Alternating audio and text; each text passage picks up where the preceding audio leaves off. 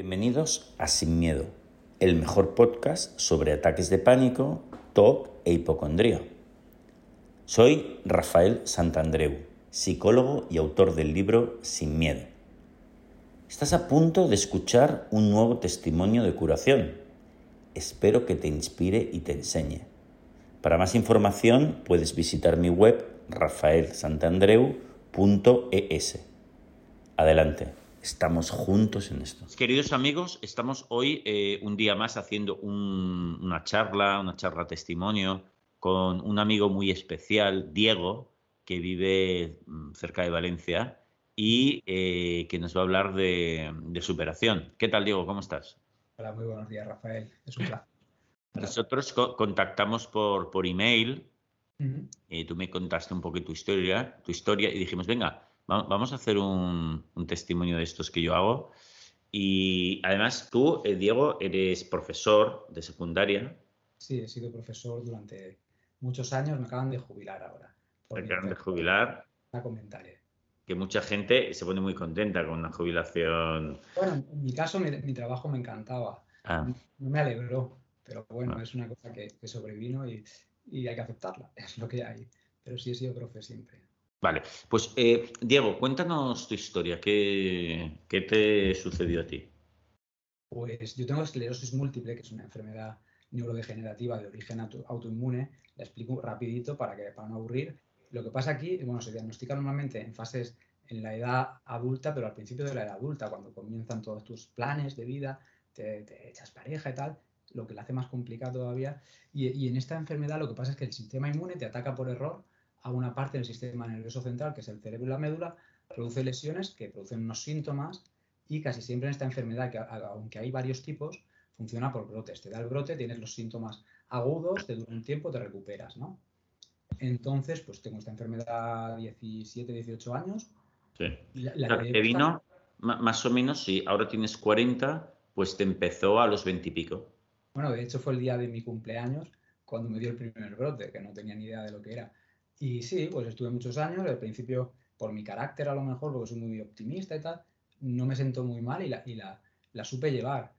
Pero claro, es que en este, en este proceso de aceptación de algo tan, tan grave, tan gordo, eh, es una enfermedad neurodegenerativa que al final vas empeorando y pues, sí que pasó a lo mejor una, una fase de, de, crisis en la que tuve ansiedad que no había tenido nunca, con 30 años más o menos, y es ahí cuando, cuando descubro tu, uno de tus libros estaba un poco perdido y claro, no sé si por, la dificultad de aceptación de la enfermedad y descubro uno de tus libros y, empiezo a introducirme un poco en el mundo de, la psicología, me doy cuenta de que me ayuda, aunque la primera lectura me quedé un poco chafado, ¿eh? Ah. Pero bueno, lo advertías en tus libros, pero yo decía, joder, estoy jodido y, me dice que esto no va a ser repentino, que no, eh, ¿para qué quiero un libro si no me cura? Pero bueno, luego me di cuenta de que me lo leo otra vez, me compro el otro tal, voy leyendo, voy descubriendo y, voy asimilando los conceptos. Si no lo vas asimilando, yo a lo mejor creía que leyéndome el libro me ponía bien. Y es lo que creen muchos de los que yo recomiendo lecturas y se quedan, bueno, está muy bien, pero, pero no me ha ayudado tampoco. Y es que esos conceptos, si no los pones en práctica, sirve de poco. Hablaremos de esto, ¿eh? de la profundidad necesaria si tú quieres transformarte de verdad y que esto funcione eh, la profundidad y la intensidad que le tienes que meter es muy importante. Pero se me ocurría una pregunta eh, con lo que estabas explicando, eh, Diego, que es que, em, ¿qué síntomas tienes ahora? Bueno, yo es que no he acabado de explicar esto, pero lo acabo de explicar en un momentito y te comento. en ese proceso, digamos, que yo supero ese, ese tiempo de crisis, pero la enfermedad sigue evolucionando y de hecho hace cinco años pasa a una fase más degenerativa más discapacitante, que se llama esclerosis múltiple secundaria progresiva, en la que los síntomas van empeorando sin brotes y van empeorando y no hay cura. Entonces, ese es el, momento que, en el que estoy yo, es en ese, en una secundaria progresiva, además muy agresiva. Quiero dejar claro, para si lo veo algún paciente de esclerosis múltiple, que cada paciente somos diferentes y de hecho el tipo de esclerosis que tengo yo es agresivo. ¿vale? Yo conozco a muchos pacientes porque tenemos una asociación y, yo soy de los que, digamos, peor está evolucionando. no significa que esto le vaya a pasar a cualquiera que lo escuche. Exacto, que no se asusten porque, bueno, tu caso es, eh, es, más agresivo que otros, hay otros que no lo son muchísimos, por lo tanto, no, no, que no se asusten, que nos estén escuchando. Por cierto, otro inciso pequeñito, ¿cómo se llama vuestra asociación de la cual tú eres presidente? Sí, pues es la Asociación de Esclerosis Múltiple de la Ribera. La Ribera son unas comarcas que hay al sur de Valencia. Vale. Creamos la asociación, pues, pues eso, para ayudar a, a los que tienen la enfermedad porque van muy perdidos. Y acabo de contestarte a la pregunta, perdona, es que me, me dio a hablar. Y yo también te, te, desvío.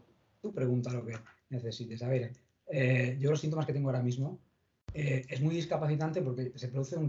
Con la esclerosis múltiple puede haber una variedad de síntomas bestial. Es la enfermedad mil claras, mil caras porque depende de si te ataca en un puntito de aquí, de la menuda, pues produce unos síntomas diferentes. Yo ahora mismo lo que tengo es sobre todo espasticidad, que es una rigidez.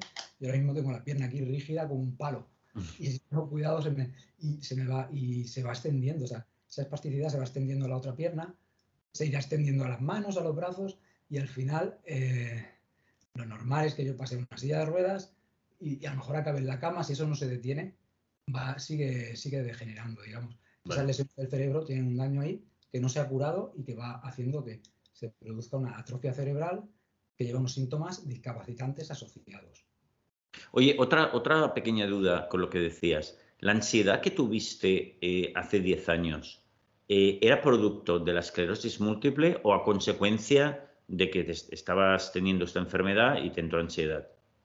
No lo sé, no, sabría asociarlo directamente, pero bueno, no estaba bien. Yo no estaba bien, estaba muy nervioso, como si me hubiera, me encanta el café ahora, pero como si hubiera tomado ocho cafés y no tuviera el control de mi vida, creo que puede ser, quizá, por, aunque yo fuera, me creía fuerte emocionalmente, sin conocer unas herramientas que luego yo he sabido, conforme las he descubierto, que sí, yo mm, aceptaba la enfermedad sin saber de psicología. Decía, mira, me ha venido, hay que tirar para adelante, pero bueno, sí que es verdad que con la psicología cognitiva, toda esa serie de herramientas te refuerza mentalmente y te ayuda, te ayuda a sobrellevar mi situación personal actual en cuanto a la enfermedad es difícil. Es muy complicado. Es verdad que tengo una familia maravillosa y unos hijos que me ayudan mucho, pero sé que me he preparado, digamos, desde que estuve mal con ansiedad lo superé, pero yo he seguido leyendo, me he leído tus libros 40 veces, eh, he leído psicología cognitiva, he leído el sobre estoicismo, que es una filosofía clásica práctica, que es base de la, de la, psicología cognitiva. Exacto. Que tú, que tú enseñas. Y, bueno, me he estado preparando porque sabía que podía llegar a esta situación y me está ayudando. Yo, yo estoy muy bien ahora. Físicamente no, pero mentalmente soy feliz, soy muy feliz. Wow, qué bonito. Oye, eh, me encanta, me encanta que digas esto, Diego. Un, inciso para los que nos estén oyendo es que efectivamente la psicología cognitiva que, que yo practico, que practicamos muchos, es en un 70% es filosofía estoica, que la recuperamos en su momento y, la, y, nos hemos aplicado a muerte como hacían los estoicos. Eh, ellos también lo hacían a, muerte, ¿no? Porque si no, no funciona. Oye, eh, Diego, ¿qué, cosas eh, han sido importantes? ¿Qué conceptos han sido importantes para ti? es que son muchos, voy a, ir pensando, pero, pero me ayuda continuamente en el día a día ante situaciones duras, pues, pues me van viniendo, pero es por la práctica. Yo llevo a lo mejor 10 años ya leyendo, asimilando y poniendo en práctica. Pues no sé, por ejemplo, es súper importante lo que decía Picteto eh, de, los estoicos, esto que él llamaba la dicotomía del control, creo que se llamaba así, que era mm, solo preocuparme por lo que yo puedo cambiar. Por ejemplo, mi enfermedad no la puedo cambiar, entonces al final la acepto sin más, sé que está ahí, no puedo cambiarla y no pierdo energía luchando contra ello, porque es, es una, acabas agotado y no lo puedes cambiar. Intento cambiar eh, lo que puedo cambiar, lo que sé que está en mi mano. Por ejemplo, cómo me tomo las cosas, cómo me tomo la enfermedad, sí depende de mí. Exacto. Depende de mí es lo que intento yo con optimismo. Yo cada día me levanto alegre porque es un nuevo día, es un regalo. yo podía, podía, en lugar de levantarme, yo no sé si el día siguiente voy a estar tieso como un palo y ya no me levanto. No lo sé. Pero bueno, es tomarte las cosas de otra manera, asimilar las cosas y lo que depende de ti lo cambias y lo que no lo dejas. Y bueno, muchas más. Pero... Fíjate, fíjate, que, eh, ¿qué opinas tú de esto? Sabes que eh, una, una... Mira, es una cosa un poco bestia, va, lo que voy a decir ahora. Pero la psicología cognitiva es así, es bestia. Entonces, eh, fíjate que yo muchas veces a los pacientes les enseño a que se digan a sí mismos todos los días, hostias, pero me doy cuenta que tengo todo ya para, petarla, para tener una vida extraordinaria, para disfrutar hoy de como, como si me hubiese tocado todas las loterías, como si tuviese 15 años y estuviese fuerte, lleno de energía para comerme el mundo. Ya lo tengo todo. ¿Me doy cuenta o no me doy cuenta? Entonces ellos aprenden a, primero, hacerse esta pregunta, la respuesta obligatoria, sí, por supuesto que lo tengo, y venga, vamos para allá. Y cualquier cosa que me diga lo contrario, que eso se llaman quejas, cualquier cosa que me diga lo contrario, voy a demostrarme que no es verdad. Y no, no voy a permitirme creerme eso. Por ejemplo, me duele la espalda, mi trabajo es un asco, eh, mi mujer debería ser otra, eh, eh, yo debería ser más guapo, mi vecino de, no soporto. O sea, todas esas quejas fuera. Son minucias. Olvídalas. Frente a las oportunidades que tienes.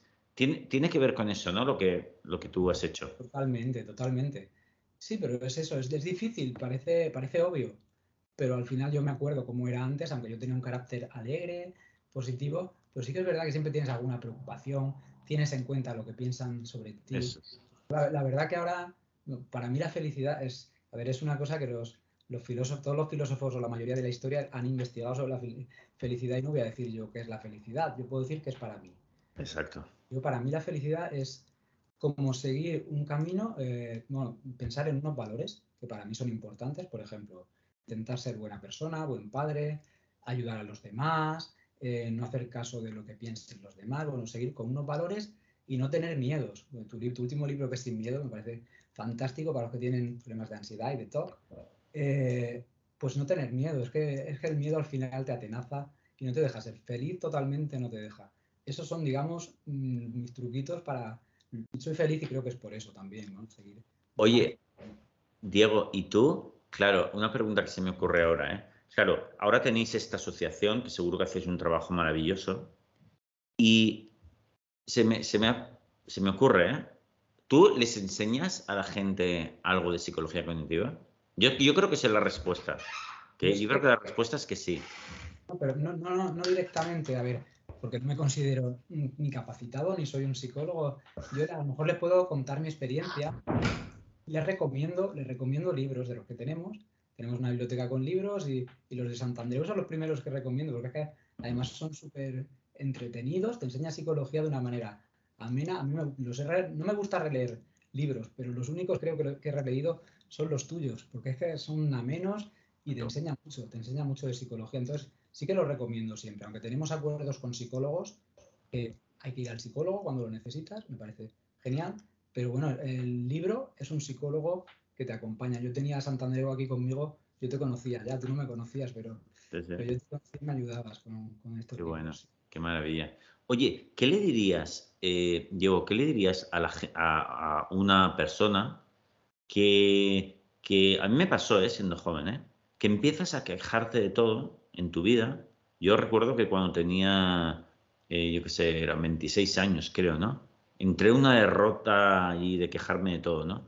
Que si mi trabajo, que si estaba, fíjate, ¿eh? me entraba la idea de que si estaba fracasando laboralmente. Sí, acababa de empezar a trabajar, pero bueno. Eh, pero claro, ahí te, te, castigas que no veas, no hay límite en esa tontería, ¿no? Entonces, esto me quejaba de mi novia de aquel momento, de, la, de Barcelona que estaba sucia, de, de, todo. O sea, no se salvaba nadie, ni yo mismo, ¿sabes? Y claro, eh, tenía ansiedad, en un momento dado ya tenía ansiedad, porque claro, o sea, con esa ese disgusto y esa presión con la que yo vivía, eh, pues claro, me provoca ansiedad. A ver, una persona así, un chaval joven, por ejemplo, que se está quejando de no sé qué, eh, que, está, que no está siendo feliz en estos momentos, ¿qué le dirías tú? Bueno, yo, yo, cuando tenía alumnos, de hecho, sobre todo en los últimos años, me preocupaba menos de, de enseñar el currículum, que también lo hacía, pero siempre les hacía una, les pegaba la, la chapa, les hacía una charla. Mm. Sí, porque se quejan mucho también, todos nos quejamos y sobre todo en la adolescencia se quejaban sin parar. Y es que, es que es verdad, es que si te quejas no te ayuda, al final tienes que buscar lo que te ayude. Que no es engañarte, no es engañarte, pero es que la queja al final es un círculo vicioso que va más, acabas quejándote de todo y amargándote por todo. Y la vida es una maravilla y cuando estás fastidiado, que es una pena que tenga que pasar algo así, ¿vale? Un cáncer, una esclerosis múltiple, pero te despierta, te despierta y valoras todo muchísimo más.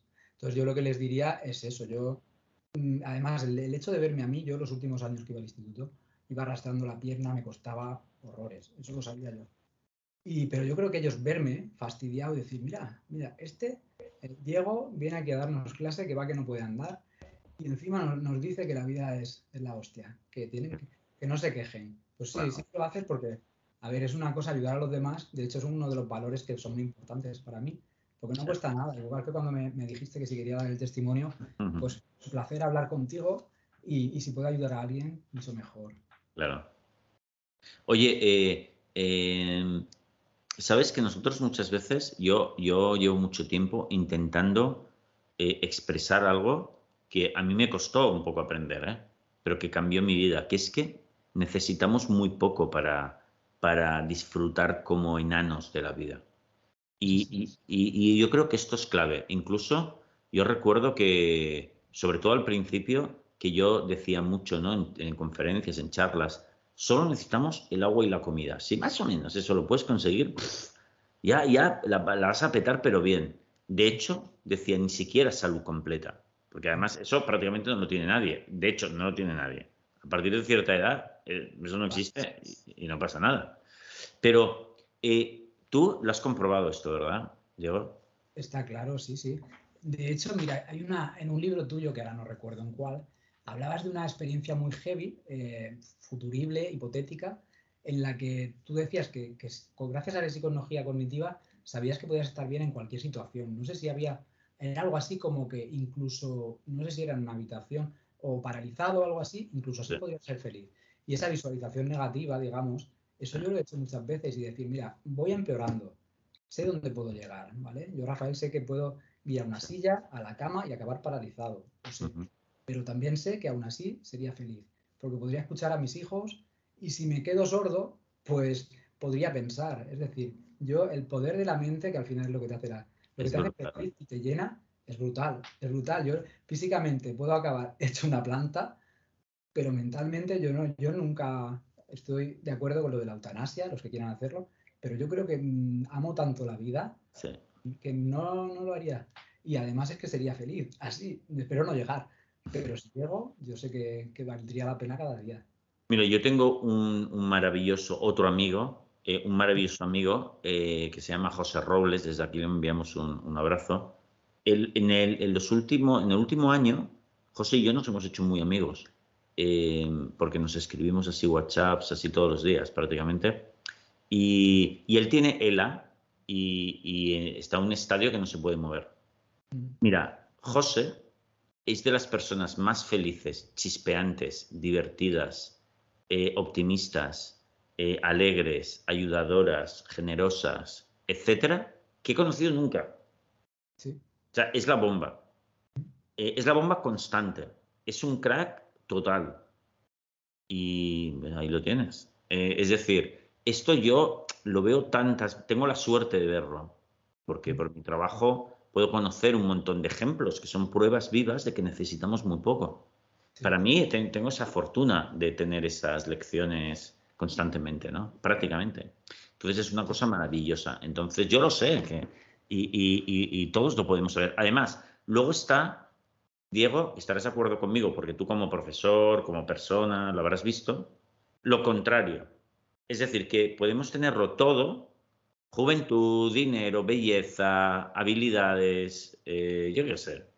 Y estar absoluto en el top del top del amargamiento psicológico, con, como si estuvieses en la tercera guerra mundial, no lo siguiente.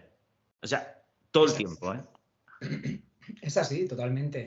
De hecho, para mí los referentes son muy importantes. En tus libros hablar de referente, que era Stephen Hawking, para ti, yo conozco pacientes con ELA que son mucho más referentes para mí. Tengo dos amigos con ELA.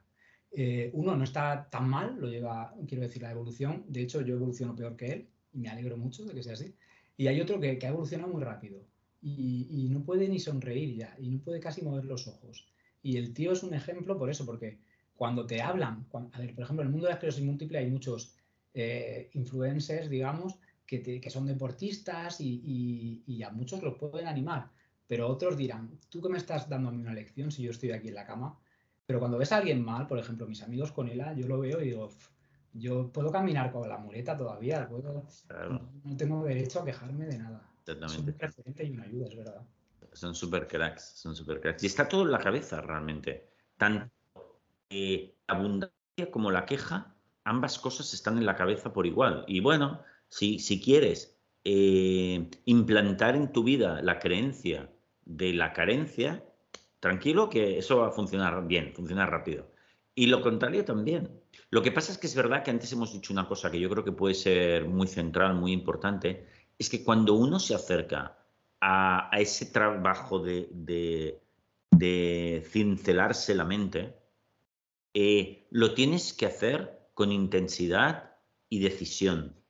¿Verdad que sí? Tú antes me comentabas que habías, la primera vez que leíste mis libros, no, o algún libro mío dijiste, bueno, ¿esto, esto qué es?